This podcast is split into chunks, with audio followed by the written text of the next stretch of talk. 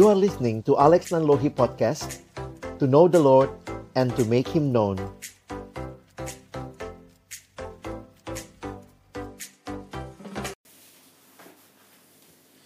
Yuk mari teman-teman kita berdoa Sebelum kita membaca merenungkan firman Tuhan. Kami datang dalam ucapan syukur kepadamu Tuhan. Terima kasih malam hari ini Tuhan berkenan memberikan kesempatan kami bersekutu, memuji, memuliakan namamu dan juga belajar akan kebenaran firmanmu. Kami mohon ketika kami akan membuka firmanmu, bukalah juga hati kami.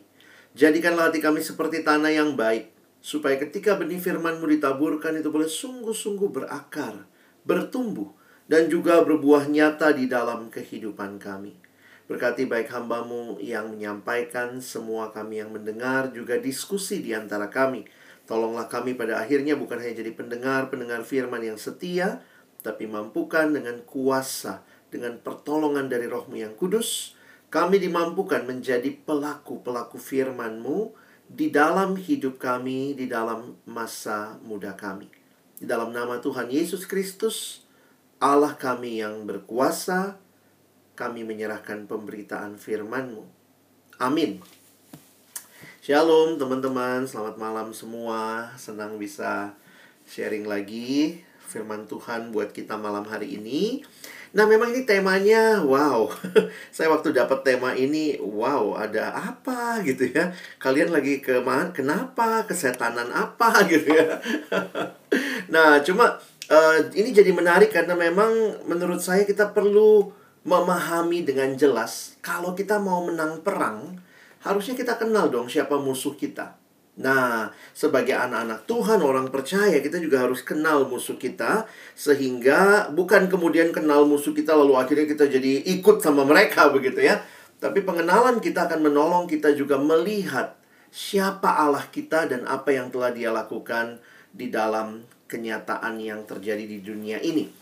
Nah, bagian firman Tuhan yang saya rindu kita sama-sama pikirkan adalah di dalam Efesus pasal 6 ayat 10 sampai ayat yang ke-20 ya.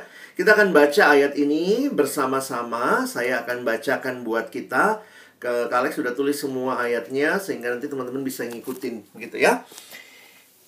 Efesus pasal 6 kita mulai dari ayat yang ke-10. Akhirnya Hendaklah kamu kuat di dalam Tuhan, di dalam kekuatan kuasanya. Kenakanlah seluruh perlengkapan senjata Allah supaya kamu dapat bertahan melawan tipu muslihat iblis. Karena perjuangan kita bukanlah melawan darah dan daging, tetapi melawan pemerintah-pemerintah, melawan penguasa-penguasa, melawan penghulu-penghulu dunia yang gelap ini, melawan roh-roh jahat di udara. Sebab itu, Ambillah seluruh perlengkapan senjata Allah supaya kamu dapat mengadakan perlawanan pada hari yang jahat itu dan tetap berdiri sesudah kamu menyelesaikan segala sesuatu. Jadi berdirilah tegap, berikat pinggangkan kebenaran dan berbaju sirahkan keadilan, kakimu berkasutkan kerelaan untuk memberitakan Injil damai sejahtera. Dalam segala keadaan pergunakanlah perisai iman Sebab dengan perisai itu kamu akan dapat memadamkan semua panah api dari si jahat. Dan terimalah ketopong keselamatan dan pedang roh, yaitu firman Allah. Dalam segala doa dan permohonan, berdoalah setiap waktu di dalam roh dan berjaga-jagalah di dalam doamu itu dengan permohonan yang tak putus-putusnya untuk segala orang kudus, juga untuk aku supaya kepadaku jika aku membuka mulutku dikaruniakan perkataan yang benar agar dengan keberanian aku memberitakan rahasia Injil yang kulayani sebagai utusan yang dipenjarakan. Berdoalah supaya dengan keberanian aku menyatakannya sebagaimana seharusnya aku berbicara. Sedemikian jauh pembacaan firman Tuhan, berbahagialah kita yang bukan hanya membacanya, tetapi juga merenungkannya, melakukannya, dan bahkan membagikannya. Teman-teman yang dikasihi dalam Tuhan Yesus Kristus, nanti di akhir kita ada kesempatan boleh sharing, tanya jawab ya. Nah, uh, saya Alex coba jelaskan dulu apa yang dimaksudkan di dalam bagian-bagian yang kita baca ini. Ketika Paulus menutup suratnya kepada jemaat di Efesus, makanya tadi ada kata akhirnya. Efesus cuma 6 pasal, ini pasal terakhir. Apa yang dia mau ingatkan kepada jemaat adalah satu realita bahwa kita ada dalam peperangan rohani. Ini adalah the battle of the spirit kita ada dalam dunia yang semuanya bisa kita lihat ya, kita punya uh, indera, kita punya tubuh, kita hidup dalam dunia fisik. Tetapi Rasul Paulus mengingatkan di balik realita itu ada sebuah realita peperangan rohani yang terjadi dan itulah yang sebenarnya kita juga dipanggil masuk di dalamnya karena kita ada di dalam Tuhan. Jadi perhatikan persatuan kita dengan Kristus waktu kita buka hati, terima Yesus sebagai Tuhan dan juru selamat, maka Roh Kudus diam di hati kita, maka kita menjadi orang-orang yang akan hidup mengikuti Roh Allah, tapi pada saat yang sama ada roh jahat yang tidak senang dan terus seperti sebuah peperangan yang diingatkan kepada kita inilah realita yang terjadi. Nah, teman-teman, apa misteri di balik hal ini? Kenapa dikatakan mungkin misteri? Sebenarnya kalau bahasa Yunani, kata misteri itu sesuatu yang masih tertutup. Ketika dibukakan, nah misteri itu menjadi nyata. Tapi inilah sebuah realita yang kita tidak punya pengalaman yang kita tuh makhluk yang punya fisik ya. Karena itu waktu kita berbicara tentang Allah yang adalah roh, dan juga tentang kuasa jahat yang adalah roh, maka kita harus memahami bahwa ini tidak mudah kita pahami dengan keseluruhan panca indera kita.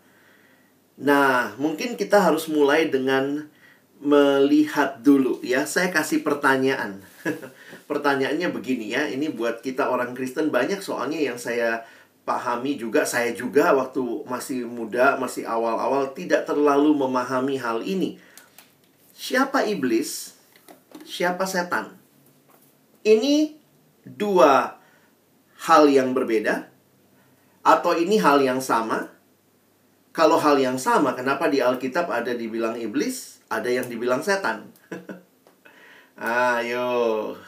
Ada yang mungkin mau kasih pendapat? Siapa iblis, siapa setan. Bukan berarti, oh saya setannya kak, bukan ya. Ada mungkin yang mau kasih gambaran? Pada bingung gitu ya, ntar kalau salah jawab dibilang gue setan ya lagi nanti. Teman-teman, ini dua hal yang berbeda. Loh, bedanya gimana? Nah, kita kan punya kamus ya. Nah, ini karena sudah jarang bawa Alkitab cetak. Jadi kita udah nggak jarang buka kamus Alkitab ya.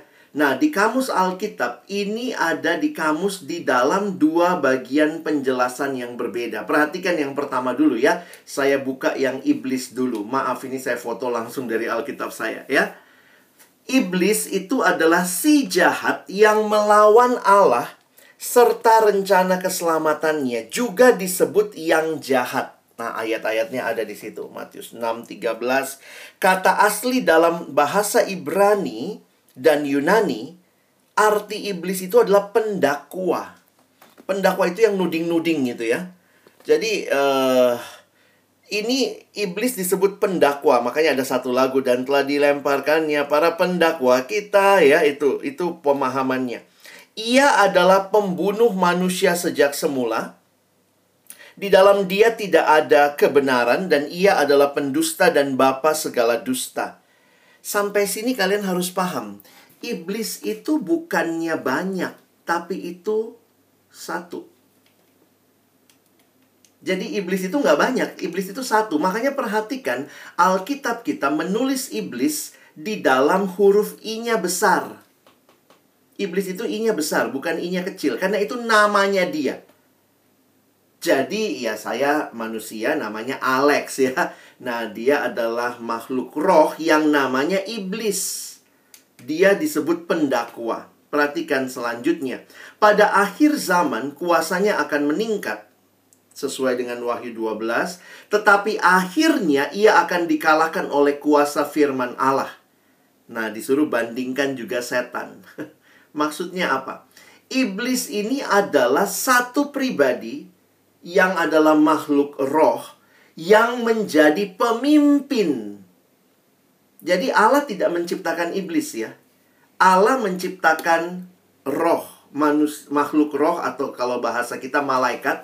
Allah menciptakan malaikat. Nah, malaikat itu ada satu malaikat yang adalah pemimpin.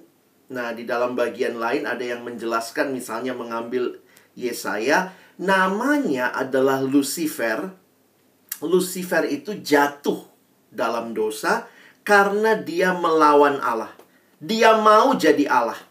Lucifer ini pemimpin malaikat yang jatuh. Kalau kita lihat sebenarnya pemimpin malaikat ada beberapa ya atau malaikat-malaikat yang kita tahu misalnya ada Gabriel gitu ya. Nah, ini salah satunya namanya Lucifer menurut teologi dikatakan demikian. Lucifer ini dia jatuh dalam dosa karena dia memilih berontak kepada Allah sebelum manusia jatuh dalam dosa. Jadi Allah tidak menciptakan iblisnya iblis menjadi demikian karena dia melawan Allah. Jadi sama, Allah tidak ciptakan dosa. Yang memilih berdosa kan manusia memilih jatuh dalam dosa. Memilih tidak dengar Tuhan tapi dengarkan apa yang dia mau. Nah, lalu dalam kisahnya ada beberapa bagian Alkitab kalau kita baca, iblis ini mengajak malaikat-malaikat yang lain untuk ikut dia Nah, pengikutnya si iblis ini, yang si pemimpin ini, itu yang namanya setan. Makanya setan di Alkitab biasanya bentuknya jamak. Di mana dituliskan? Ya lihat aja kamus. setan dipakai juga dipakai dalam bentuk jamak. Kuasa jahat ya kuasa jahat yang dapat merasuki orang sehingga ia menjadi sakit. Nah, Sebul atau itu nama lain juga dari iblis dianggap sebagai penghulu. Nah, kalau dikatakan penghulu jangan bayangannya orang pergi merit ya. Penghulu itu bahasa Indonesia artinya pemimpin. Jadi iblis itu pemimpinnya si setan-setan begitu ya. Nah, Yesus dan murid-muridnya mempunyai kuasa untuk mengusir setan-setan sehingga orang yang tadinya kerasukan setan sembuh kembali. Nah, nanti bandingkan lagi dengan roh jahat. Nah, itu sama ya. Nah, jadi kalau perhatikan iblis dan setan itu berbeda. Ya, mungkin kalian juga baru ngeh gitu ya. Bahwa di Alkitab dijelaskan iblis itu singular biasanya. Nama tunggal yang muncul sementara setan itu banyak. Nah, di dalam teologi ya, berdasarkan kitab Yesaya, nanti kalian bisa lihat ayat-ayatnya dikatakan bahwa iblis ini mengajak sepertiga dari malaikat untuk mengikut dia dan karena itu mereka yang jatuh, malaikat-malaikat yang jatuh ikut si iblis itu disebut setan. Nah, menariknya setan tidak mendapat penebusan. Manusia kan juga jatuh dalam dosa, tetapi untuk manusia Allah memberikan Yesus Kristus menjadi penebusan setan tidak ada penebusan sehingga mereka iblis dan sepertiga malaikat yang jatuh itu dikatakan merekalah yang akan dihukum karena tidak ada penebusan bagi mereka. Nah, kenapa begitu? Ya itu udah caranya Tuhan mengatur. Kenapa mereka jatuh? Kadang-kadang kita suka nanya sampai ke situ, tapi memang Alkitab tidak memberitahu dengan detail mengapa mereka jatuh tetapi Alkitab justru memberitahu apa? Iblis sudah dikalahkan. Sekarang ini dia dikasih kesempatan, dikasih waktu, belum dihukum, tapi nanti waktu Kristus datang kedua kali dia akan dihukum. Bukan berarti dia masih mungkin menang, dia sudah kalah, teman-teman. Ketika Kristus mati di kayu salib dan bangkit, itu menjadi sebuah tanda bahwa kuasa iblis sudah dikalahkan. Nah, yang sering kali jadi pertanyaan adalah kenapa orang-orang Kristen membesarkan anak-anaknya kalau kalau orang tua juga ya walaupun Kristen nggak ada itu setan, nggak ada itu setan. Ya ampun, ini nggak alkitabiah ya. Bagaimana membesarkan anak? Harusnya bilang setan itu ada. Hati-hati. Tapi Yesusmu sudah menang. Jadi harusnya dikasih tahu ceritanya akhirnya ya. Nah, sekarang pertanyaannya, kalau setan ada, iblis dan setan-setan ini ada, seberapa besar kuasanya?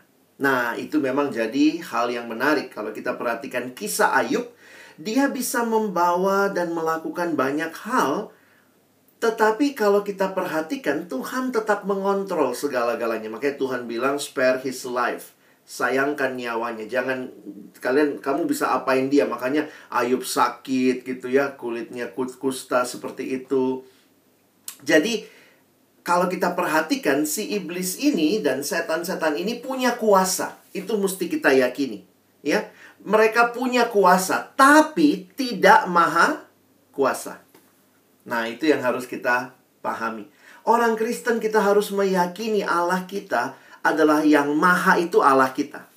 Ya. Nah, makanya saya suka nanya begini ya. Kita sedikit uh, kuliah teologi malam ini ya. Coba kalau saya tanya, apakah iblis uh, saya pakai kata setan aja ya sama pengikut-pengikutnya.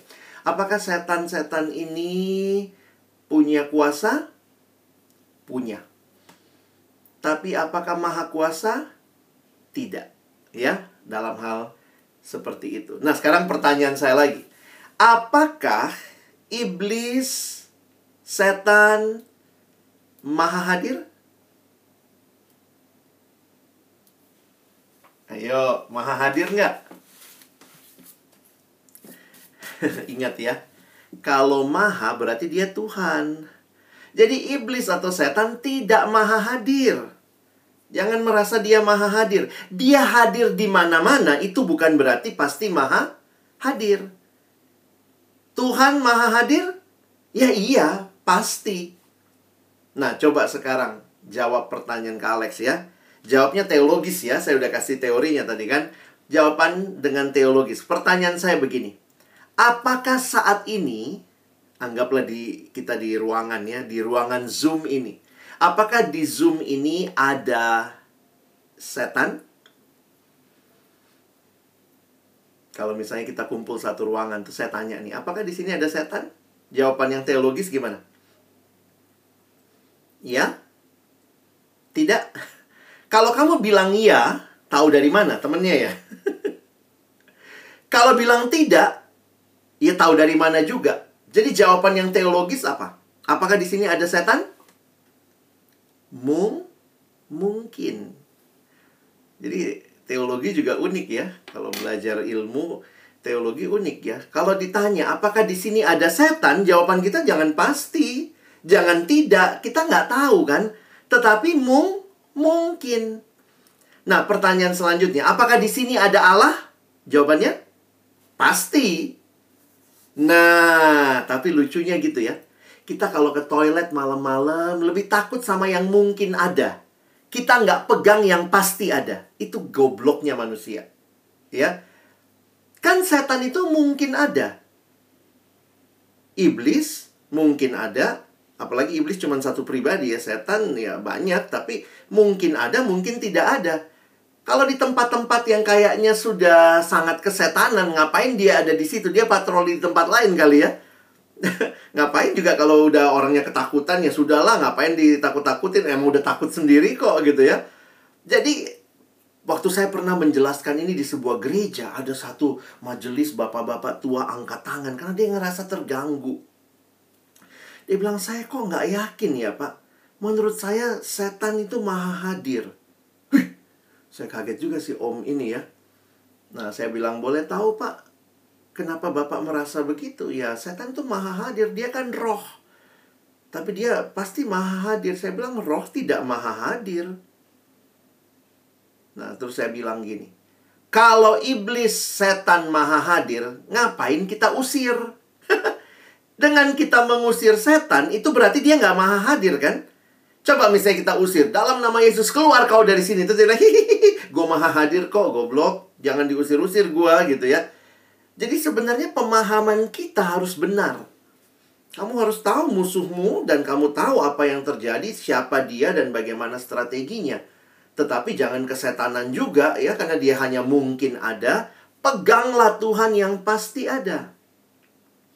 Nah, makanya ini jadi pertanyaan lagi ya. Ini teologis juga Apakah iblis maha tahu?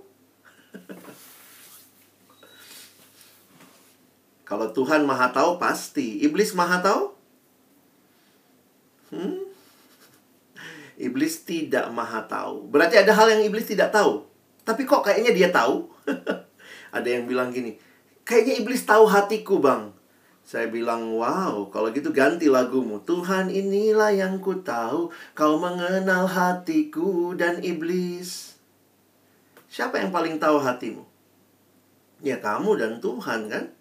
Iblis belum tentu tahu hatimu, tapi kok dia bisa menggoda saya? Saya ingat dosen teologi saya bilang begini, ingat baik-baik. Kalau kayaknya iblis tahu hatimu, tahu apa yang kamu pengenin, Ingat, dia sudah belajar menipu dari zaman Adam dan Hawa. Gerak-gerikmu pun dia tahu bagaimana kira-kira ini nih kayaknya mau ini nih, ini nih kayak mau ini. Tapi jangan merasa bahwa dia maha tahu. Makanya kita harus bisa memahami ya, bedakan Allah maha tahu, Allah maha kuasa, Allah maha hadir. Iblis tidak. Tidak maha hadir, tidak maha kuasa, tidak maha tahu. Nah, ini perlu untuk kita pahami ya karena apa? Karena gereja pun tidak mengajarkan tentang hal ini dengan tepat. Ya, banyak orang tua Kristen kita jadi tahu juga kan mereka bilangnya nggak ada setan gitu ya. Dan kemudian eh, kesannya Tuhan Tuhan sama iblis itu kesannya satu sama. Tuhan maha hadir, iblis maha hadir itu kesannya satu sama. Hei, ingat baik-baik. Tuhan itu jauh lebih menang dari iblis. Jadi bukan satu sama. Iblis nol, Tuhan seribu kalau perlu begitu ya. Itu menunjukkan bahwa dia lebih jauh lebih berkuasa. Karena itu kita punya kepastian kehidupan, kemenangan. Nah, dari penjelasan ini saya mau secara cepat kita go through ayat-ayat tadi ya. Perhatikan sebentar. Akhirnya kata Paulus, hendaklah kamu kuat di dalam Tuhan, di dalam kekuatan kuasanya. Paulus sadar betul Tuhan kuat. Dia kuat dalam kekuatan kuasanya. Tetapi Paulus juga sadar bahwa si iblis juga sedang terus bekerja. Kenakanlah seluruh perlengkapan senjata Allah supaya kamu dapat bertahan melawan tipu muslihat iblis. Nah, istilah segala tipu muslihat iblis memang banyak bentuk yang bisa diambil. Ya, sekarang mungkin lewat apa? Iblis pun pasti pakai media ya untuk menyebarkan tentang dirinya, tentang ya mungkin kalau kalian lihat ada banyak film-film horor ya uh, kalian mesti milih juga ya. Saya kadang-kadang kalau bicara film horor saya tidak terlalu senang. Saya memang mungkin nggak suka sama yang horor-horor gitu ya. Kesannya penakut. Tapi saya pikir ngapain sih kita mau nonton buat buat buat apa refreshing kok jadi jadi malah ketakutan begitu. Nah, tapi kalau ada yang bilang saya ingin nonton film horor karena saya senang sinematografinya, Um, ya pikir baik-baik lah supaya jangan kemudian pikiranmu jadi dirasuki dengan atau dimasuki dengan berbagai tipu muslihat iblis. Ini perhatikan hati-hati. Tipu muslihat iblis dapat mengambil banyak bentuk, apalagi masa kini. Tetapi kelicikan terbesarnya, nah ini yang menarik nih. Ketika membujuk orang-orang bahwa dia nggak ada. Jadi kalau orang bilang, ah nggak ada iblis, nggak ada setan. Wah, itu dia udah menang tuh. Dia merasa, wah. Tetapi Paulus bilang, hati-hati. Kamu harus mengenakan seluruh perlengkapan senjata Allah supaya kamu dapat bertahan. Nah, sekarang perhatikan.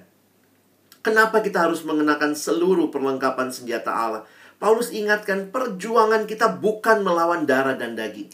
Dalam hidup ini, waktu kita jalani hari-hari kita, Ternyata pada saat yang sama kita harus menyadari bahwa ini bukan sekadar masalah hal-hal yang terjadi secara rutin belaka dalam dunia fisik. Tetapi kuasa si jahat juga bekerja. Kok bisa? Kok ada kuasanya? Karena Tuhan masih mengizinkan sampai nanti Tuhan datang kedua kali. Dia sudah kalah gambaran yang diberikan adalah seperti misalnya ya ada anjing herder gede banget ya dan suka gigit orang. Anjing itu telah diikat. Tetapi ikatnya itu talinya 10 meter. Nah, kalau kamu dalam radius 10 meter, kamu dalam radius 11 meter, kamu nggak bakal digigit. Tapi kalau kamu masuk dalam radius talinya dia, walaupun dia sudah diikat, tetapi dia bisa mencelakakan kamu. Bisa mengerti poinnya? Iblis sudah kalah, sudah selesai, tapi Tuhan bilang nanti waktu dia datang baru iblis akan dihukum. Nah, pada waktu sekarang ini, apa yang Paulus ingatkan? Pakai seluruh perlengkapan senjata Allah. Karena kita sedang berjuang melawan tipu muslihat iblis. Dan gambaran yang diberikan Paulus ini seperti gambaran sebuah kerajaan. Makanya dia bilang ada pemerintah-pemerintah, penguasa-penguasa melawan penghulu-penghulu. Ingat, kata penghulu adalah pemimpin. Apa yang diambil? Seluruh perlengkapan senjata Allah. Di dalamnya, ah, ini semua ya, baju zirah, ketopong, pedang, perisai, dan seterusnya. Saya mengutip kalimat pendeta Billy Graham waktu dia melihat ayat-ayat ini. Dia mengatakan bahwa Christians are called not into a playground, but into a battleground. Hidup Kristen itu kalau lagi masuk main game ya war mode on ya. Bukan sekadar main-main, tetapi kita bukan main ya masuk ke dalam hidup Kristen. Oh, ada jungkat jangkitnya, ada ayunannya, ada perosotannya. Christian are not called into a playground, but into a battleground. Karena itu perhatikan, Menarik sekali kalau kalian lihat. Nah, ini ini cara menafsir ya. Semua perlengkapan itu sebenarnya perlengkapan untuk bertahan. Coba lihat dari semua perlengkapan yang tadi, yang mana untuk menyerang? Satu-satunya untuk menyerang cuma pedang. Benar ya? Baju sirah, ketopong, perisai, semua ini sebenarnya perlengkapan untuk bertahan. Jadi kita sebenarnya tidak diminta tanda kutip ya kalau saya pakai istilah. Kamu tidak diminta mengalahkan si iblis. Si iblis sudah kalah sama Kristus. Tetapi sembari menunggu Yesus datang, kamu harus bertahan. Makanya perhatikan dalam bahasa Inggris ada tiga kali kata stand firm. Nah, saya tuliskan begini: jika kita meremehkan musuh rohani kita, kita tidak akan melihat kebutuhan akan perlengkapan senjata Allah dan pergi ke pertempuran tanpa persenjataan. Tanpa senjata dan dengan kekuatan kecil kita, maka kita akan dengan cepat dikalahkan. Nah, istilah bertahan, berdiri dalam bahasa Inggris sebenarnya dipakai istilah stand. Nah, itu muncul di ayat 11 supaya kamu dapat bertahan can take your stand. Ayat 13 tetap berdiri may able to stand. Lalu ayat 14 jadi berdirilah tegap stand firm then. Nah menarik sekali kalau kita perhatikan it is striking that Paul repeatedly used the uses the language of standing. This isn't about fighting on our own but standing by faith in reality of Christ's completed work. Ingat Yesus sudah menang. Kamu nggak perlu mengalahkan si iblis. Kamu cuma perlu bertahan. Dalam arti apa? Iblisnya sudah kalah kok. Dan kita harus selalu ingat. Dia sudah kalah, Kristus sudah menang. So you're standing by faith in reality of Christ's completed work. Nah, memang perjuangannya jadi unik ya karena perjuangan itu nanti ditentukan sebenarnya dari akhirnya ya bahwa siapa yang menang. Teman-teman coba kita perhatikan kalau di bahasa Inggris ada dua istilah yang dipakai untuk perang. Ada istilah war, ada istilah battle. Ada istilah war, ada istilah battle. Mana yang lebih besar? War atau battle? Battle itu biasanya yang kecil-kecil ya. War itu yang besar. Nah, sekarang begini. yang biasanya dibilang menang itu yang dimenangkan itu war-nya. Contoh, Rusia lawan Ukraina. Kalian ikuti nggak di TV ya? Kadang-kadang Rusia menang. Tapi dia belum menang perang nih. Dia baru menang pertempuran, battle. Ih, kapan tahu itu, wih, ada kota yang orang Ukrainanya menang. Ukraina menang battle. Kadang-kadang Ukraina kalah battle.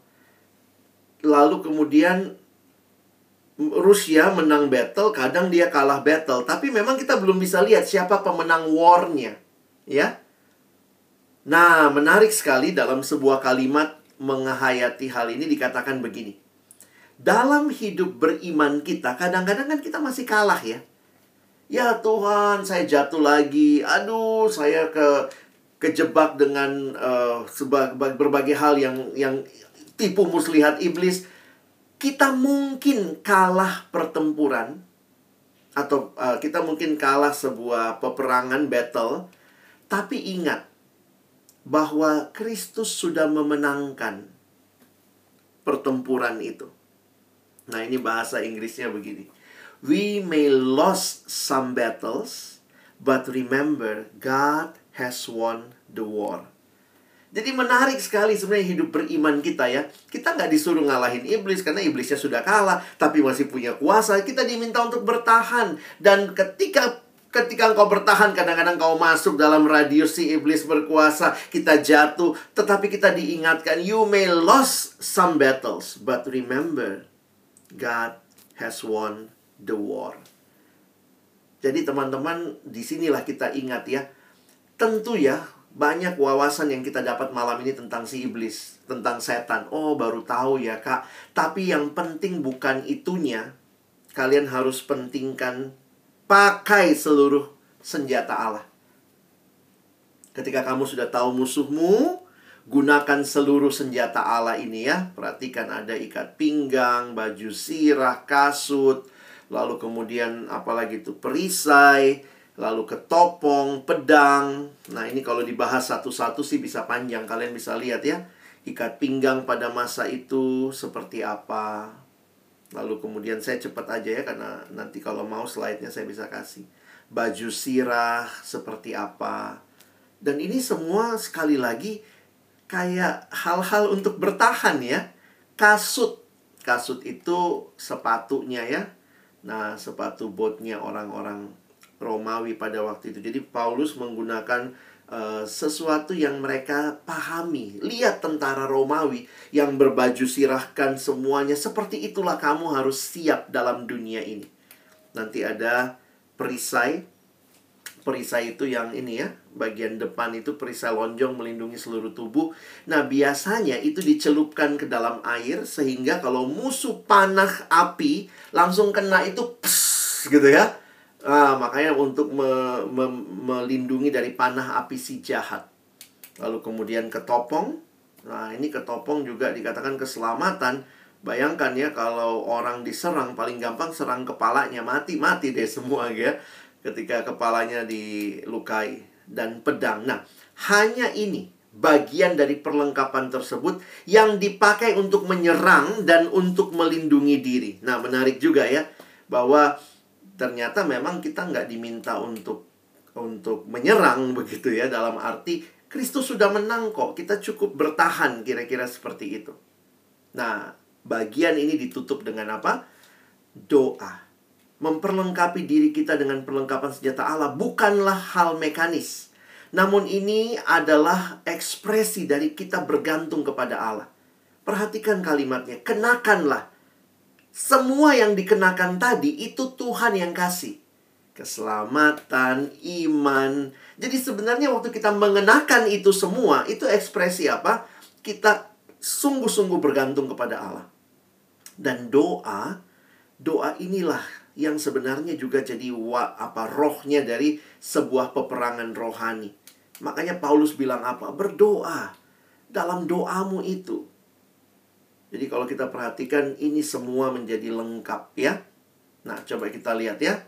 Ini secara kesimpulan ikat pinggang, baju sirah, kasut, perisai, ketopong, pedang roh. Jadi teman-teman, kamu tahu musuhmu mengerikan. Tapi kamu tahu dia sudah kalah. Tapi dia masih ada di tempat di mana kamu juga Tuhan hadirkan, yaitu dalam dunia ini. Karena itu kita harus selalu pakai semua ini. Siap sedia. Dan sebagai pribadi, sebagai pribadi, sebagai umat Allah yang harus kita lakukan apa? Menghadapi tipu muslihat si jahat dengan berbagai bentuknya. Pertama, recognize that attack is coming. It's real, teman-teman. Jangan bilang tidak.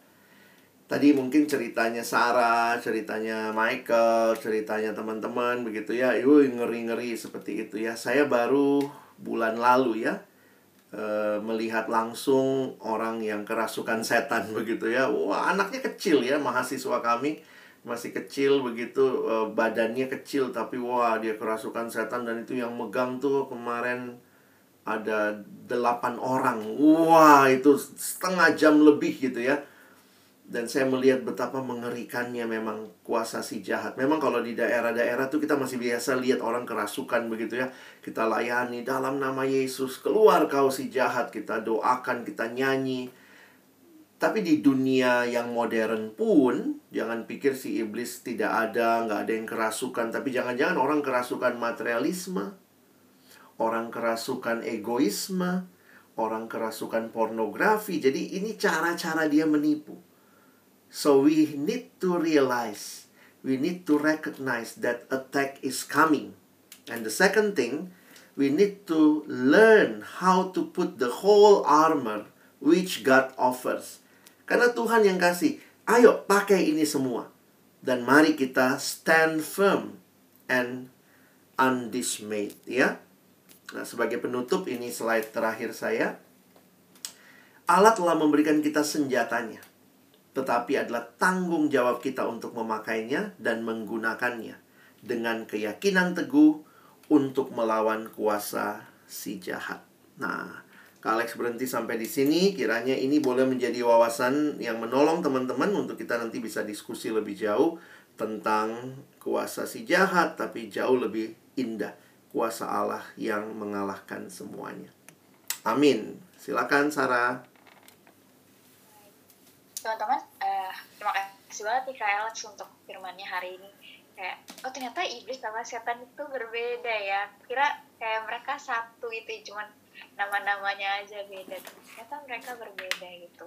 Nah teman-teman sendiri ada pertanyaan kan mengenai firman yang dibawakan hari ini?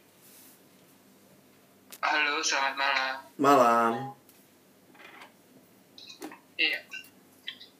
Uh, malam kali saya saya Reski mau tanya iya. uh, ini sih agak jadi beberapa waktu lalu sempat dengar uh, apa ya tentang uh, khotbah gitu ya hmm. terus uh, ada yang bilang katanya uh, kita kalau misalkan dengar firman Tuhan pun juga harus uh, lebih dalam lagi untuk uh, apa memahaminya kata gitu jangan setengah-setengah atau separuh-separuh hmm. gitu bahkan juga ada yang bilang uh, uh, apa namanya uh, jangan sampai kamu melihat orang itu uh, kayak mencuri kemuliaan Allah gitu. Mm, mm. Nah, eh, ini dalam artian ini uh, kan kita dengar firman Tuhan secara basically kan berarti kan uh, hal yang benar yang kita lakukan kan, Maksudnya kita uh, mencari tahu apa sih si Tuhan untuk yang dia sampaikan ke kita mm, gitu. Mm.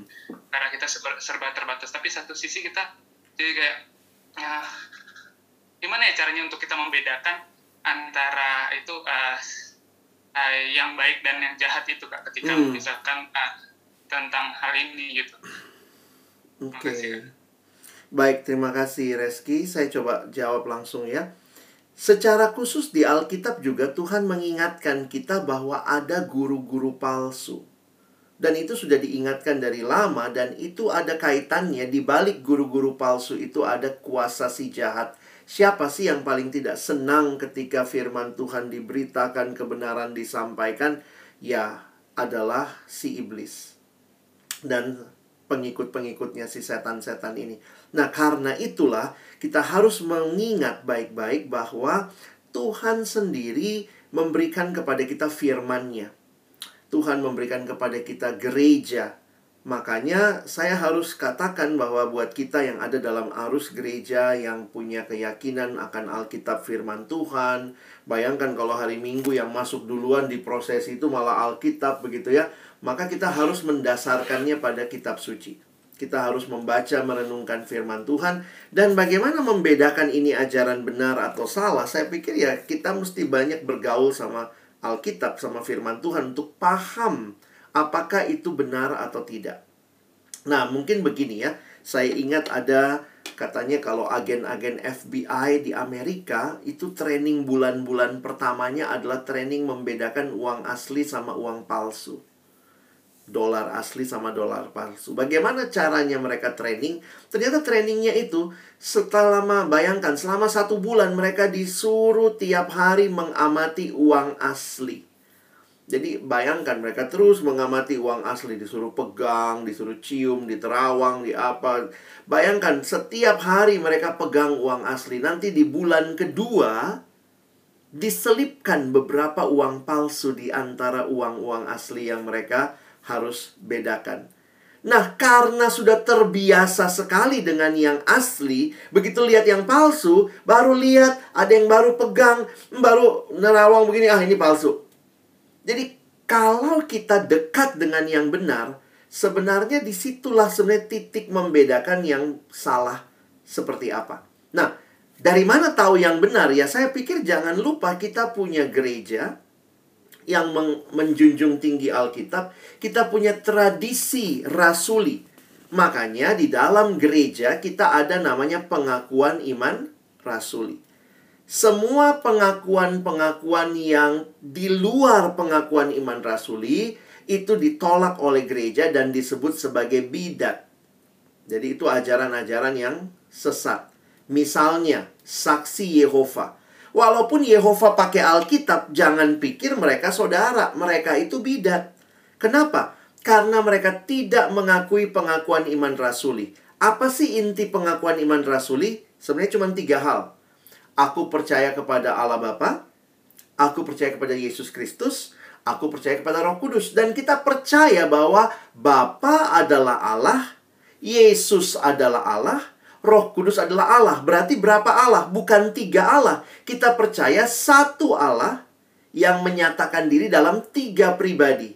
Bapa, Anak, dan Roh.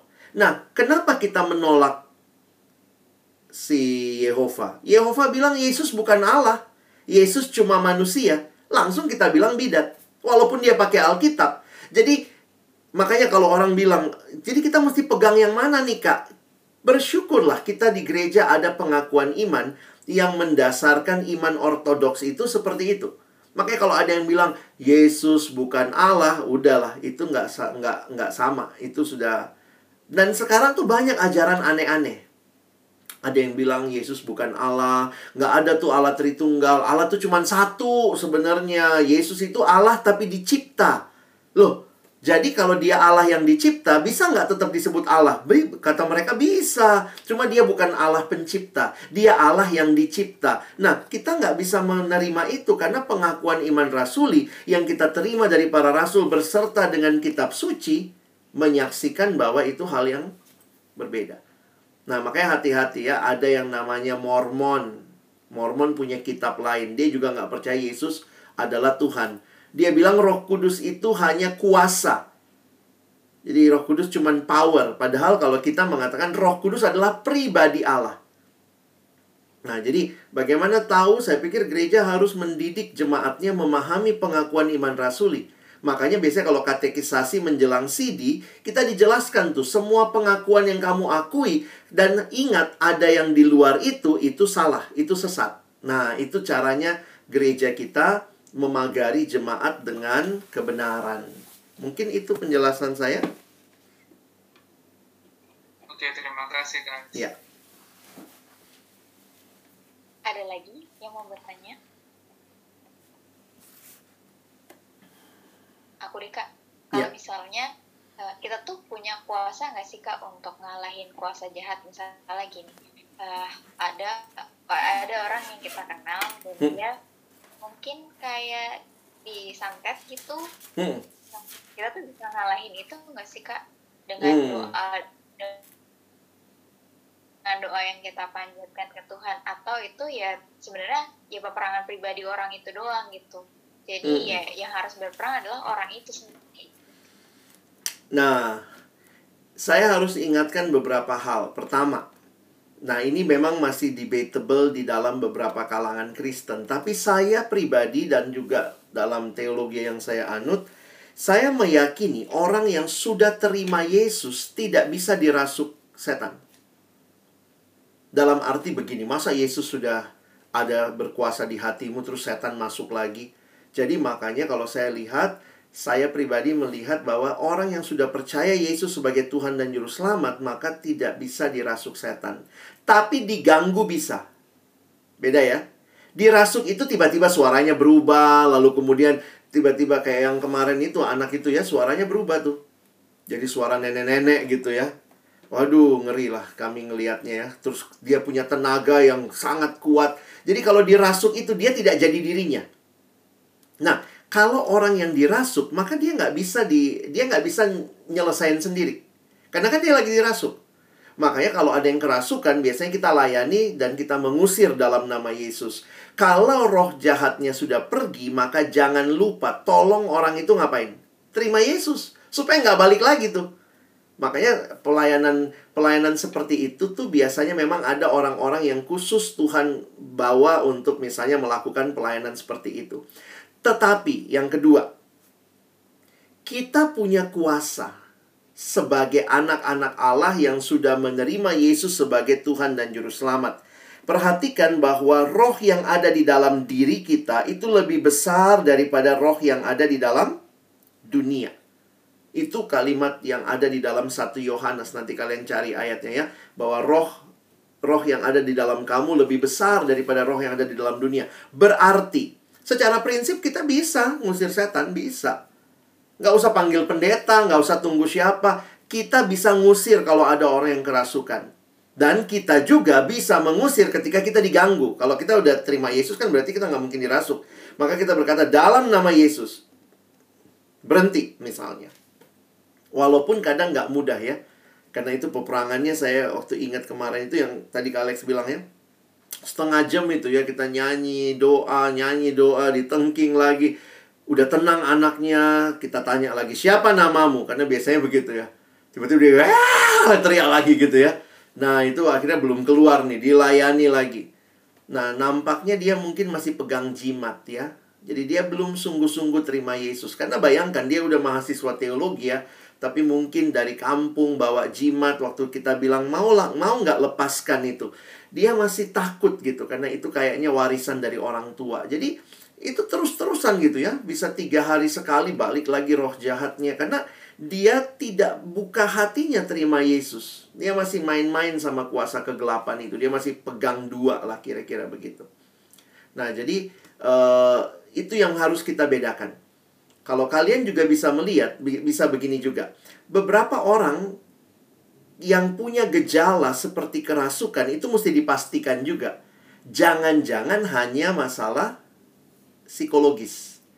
Karena ada orang-orang kalau kalian juga mengerti menangani orang masalah psikologis, orang yang depresi, yang sangat tertekan gitu, tiba-tiba tuh bisa teriak begitu ya. Saya beberapa kali pimpin retret anak SMA tuh ada aja tuh yang begitu. Terus ya kalau kita yang biasa melayani kita akan datang kita lihat ya. Ah ini nggak kerasukan ini, ini lagi depresi nih. Biasa kan ada malam retret itu ya tiba-tiba siapa yang pulang dari sini mau maafkan orang tuanya. Tiba-tiba ada anak yang teriak ah begitu ya. Datanglah gurunya dirangkul, kita lihat begini, oh ini bukan roh jahat ini, ini stres ini di rumah ini. Jadi akhirnya kita ajak ngomong. Nah, kita mesti bisa membedakan. Nah, mungkin yang ketiga yang terakhir ya. jangan jadi yang jangan jadi orang kesetanan ya. Kesetanan itu begini. Eh, ini gereja-gereja tertentu, semua juga setan, ya. semua setan, semua setan, selalu setan begitu ya. Jadi akhirnya kayak kesetanan begitu. Karena apa? Misalnya ya, ini di gereja tertentu ajarannya kayak gitu sih. Misalnya pagi-pagi nih eh, datang gereja terus dia ngantuk gitu. Dalam nama Yesus keluar kau roh ngantuk. Ya ampun, yang ngantuk elu, yang lu salahin setan gitu. Kamu yang tadi malam nonton bola, lalu kamu nggak tidur, pagi-pagi kamu bilang roh ngantuk. Jadi itu hati-hati ajaran-ajaran seperti itu yang memisahkan antara saya Misalnya ada anak yang saya pernah lain dia bilang, "Saya sih saya sih kudus, Kak. Cuman ada roh kenajisan." Nah, itu yang bikin saya pornografi. Terus dalam hati saya saya tanya, yang harus ikut KKR kamu atau roh kenajisan? Rohnya aja yang ikut kan kamunya kudus. Nah, ini orang-orang yang membeda-bedakan. Nah, ini ternyata itu diajarkan di gereja. Gerejanya punya pengajaran model begitu. Ya, ini roh ini, roh ini. Jadi akhirnya lihat apa ini setan. Ada kain ulos setan. Ini ini setan, makan ini setan. Apa setan loh? Akhirnya lu kok kesetanan banget begitu ya. Nah, hati-hati jangan semuanya setan tapi juga jangan misalnya ya saya ketemu orang yang dia sudah check up ke dokter semua dicek nggak ada masalah. Tapi ternyata ada masalah di dalam dirinya yang mungkin dia punya keterikatan kuasa gelap. Ada tuh yang seperti itu. Jadi bisa muncul dalam berbagai manifestasi. Nah kita juga mesti peka nih. Semua udah dites semua udah dilakukan. Kok dia masih ngerasa sakit? Jangan-jangan ada kuasa iblis tapi juga jangan begini sakit kepala oh ada setan di dalam kamu sakit ini setan jadi ada orang tuh semuanya setan ada lagi yang tidak ada setan nah ini kita mesti ada di tengah-tengah nih setan ada dengan kuasanya tapi tidak maha kuasa, Tuhan pasti ada dan sudah mengalahkan kuasa si iblis. Nah mungkin itu rambu-rambunya kali ya Sarah kalau kita misalnya melihat kasus-kasus. Thank you Kak. Teman-teman ada lagi yang mau bertanya? Uh, eh, gue gak buka. Yap. Kak uh, Alex, izin tanya ya kak ya? Iya Kak.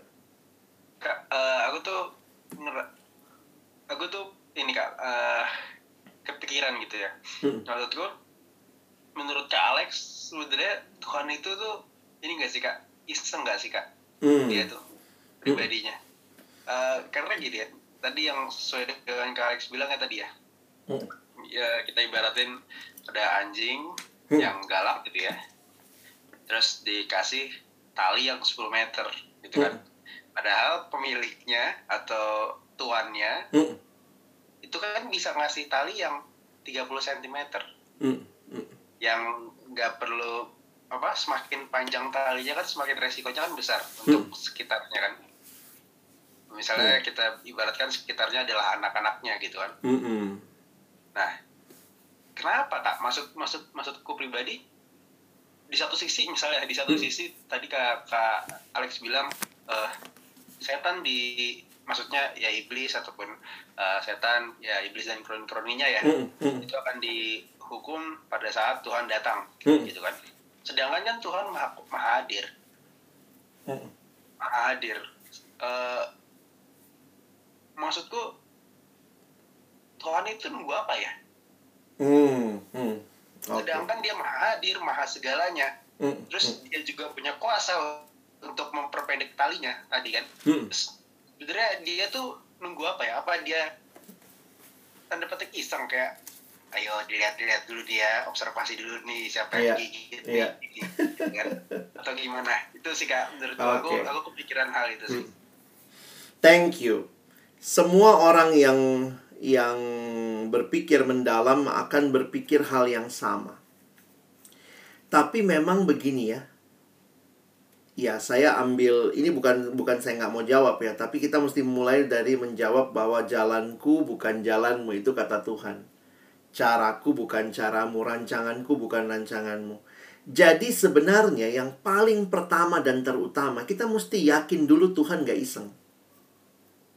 Kalau dia bapak kita dia dia tahu yang baik nggak buat kita tahu sih papanya Haska pasti papa yang baik lah ya. Waktu kamu masih kecil tahu sih gunting itu membahayakan. Tapi kan di rumah tetap ada gunting.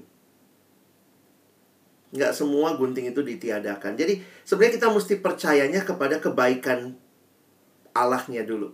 Bahwa Allah yang baik sehingga apa pun yang dia izinkan Walaupun nggak masuk akal kita, kenapa sih mesti ngelewatin begini? Kalau bisa langsung ke C, kenapa mesti lewat D, E, F, baru C lagi gitu? Nah, jadi kita mesti base our faith on God's faithfulness and God goodness. Nah, dari situlah baru kemudian kita berpikir lebih jauh. Adakah hal-hal yang Tuhan maksudkan dengan ini semua? Nah, ada banyak ayat sebenarnya ya. Saya kasih beberapa ya. Coba misalnya, kenapa sih kalau Tuhan adil, Tuhan maha hadir langsung aja kan? Selesai semua. Tapi ya nggak enak juga ceritanya ya, nggak bagus gitu ya. Tuhan maunya menolong kita melewati itu dan kita belajar sesuatu. Misalnya kan begini, kenapa Tuhan nggak datang-datang ya? Katanya mau datang. Mana kok nggak datang-datang? Ini bikin si iblis tambah banyak kejahatannya, manusia tambah banyak dosanya. Tapi misalnya coba Haska baca Roma 2 kalau ada Alkitab di situ ya. Roma 2 ayat yang keempat misalnya. Boleh tolong bacakan buat kita?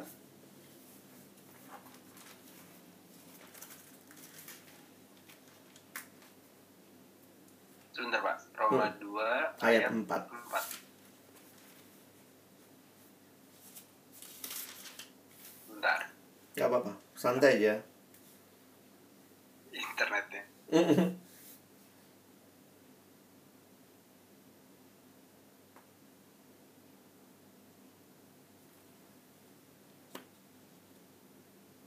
Malah freeze.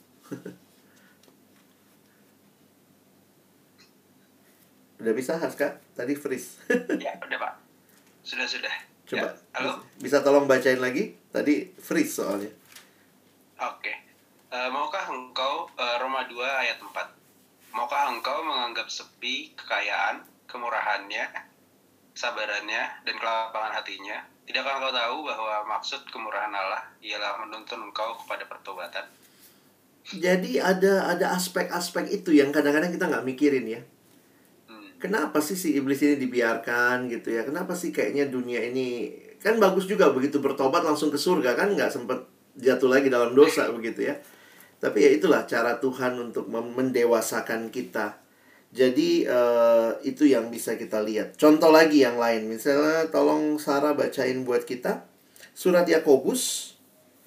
Di Yakobus pasal 1 coba baca ayat 12 sampai dengan ayat yang ke-15 Yakobus pasal 1 ayat 12 sampai ayat yang ke-15. Jadi ini cara pandang kita kalau ada pergumulan hidup, ada hal yang buruk terjadi, ini dikasih cara pandang oleh Yakobus ya.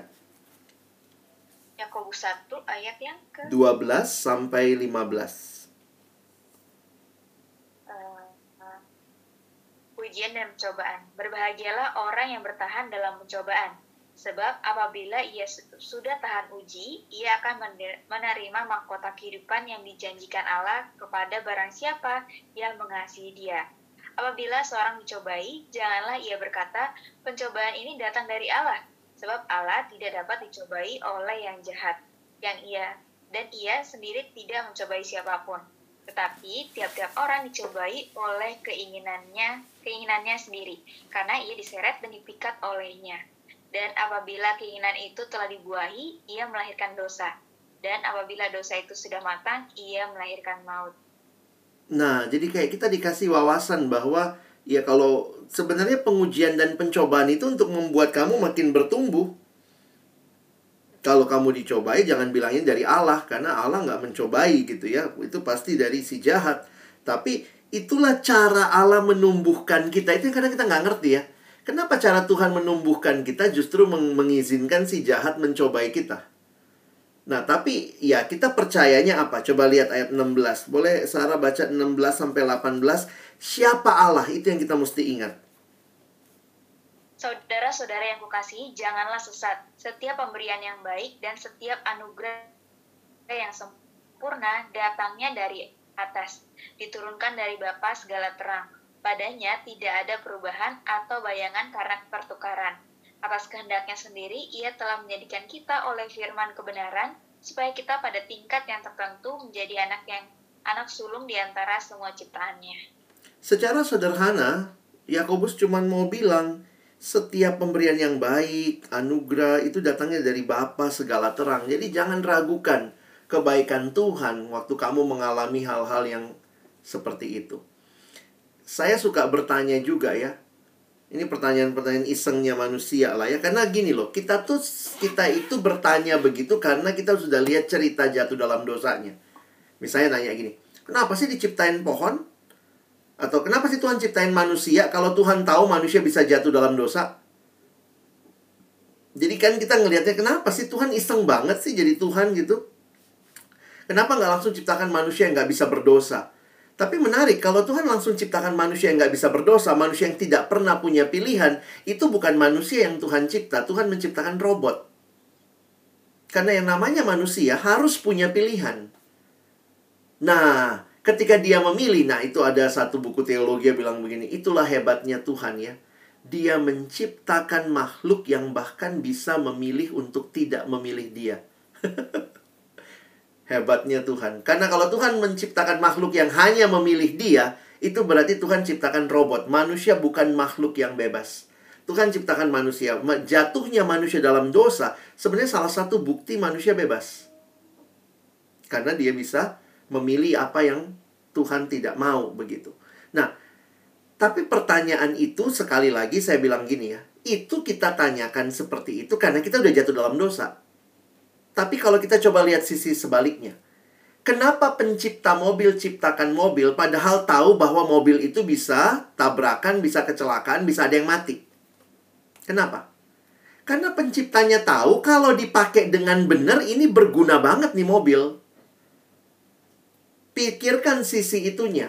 Jadi jangan pikir, pencipta mobil ini iseng ya nyiptain benda yang nanti tahu-tahu gue dalamnya gue bisa celaka gue bisa mati. Itu kan kita iseng tuh kita mikirin ini pencipta mobil kayaknya memang mau bunuh kita deh cuman caranya aja. Lah kamu tuh teori konspirasimu kebanyakan gitu kali ya. Kadang kita tuh aku tuh kadang suka mikir gila ya gue sampai bisa mikir begitu. Karena kita ngelihatnya setelah jatuh dalam dosa. Tapi kalau kita berpikir positif Kenapa pencipta mobil tetap ciptakan mobil padahal bisa celaka? Karena penciptanya tahu ini juga bisa tidak celaka. Kalau dipakai ikutin aturan dengan baik bahkan bisa jadi vehicles yang sangat menolong buat manusia. Nah, jadi coba berpikir seperti itu dengan berdasarkan bahwa penciptanya nggak iseng. Dia punya tujuan yang indah. Dia punya tujuan yang mulia. Kita yang bikin itu jadi hancur. itu masalahnya di kita. Kira-kira begitu.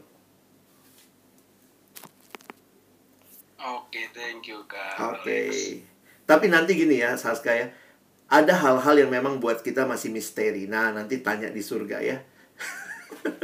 Kadang-kadang kan kalau orang nanya, kenapa ya Kak Alex tidak? Saya bilang, aduh saya nggak tahu, saya bukan Tuhan. Kalau lu tanya sama Tuhan deh, mau duluan, silakan deh. Gue titip pertanyaan lain. Tapi it's a good thing ya. Bertanya itu bagus. Iya. Masih ada lagi kah? Satu pertanyaan lagi terakhir. Ada lagi? Satu kesempatan? Ada yang mau nanya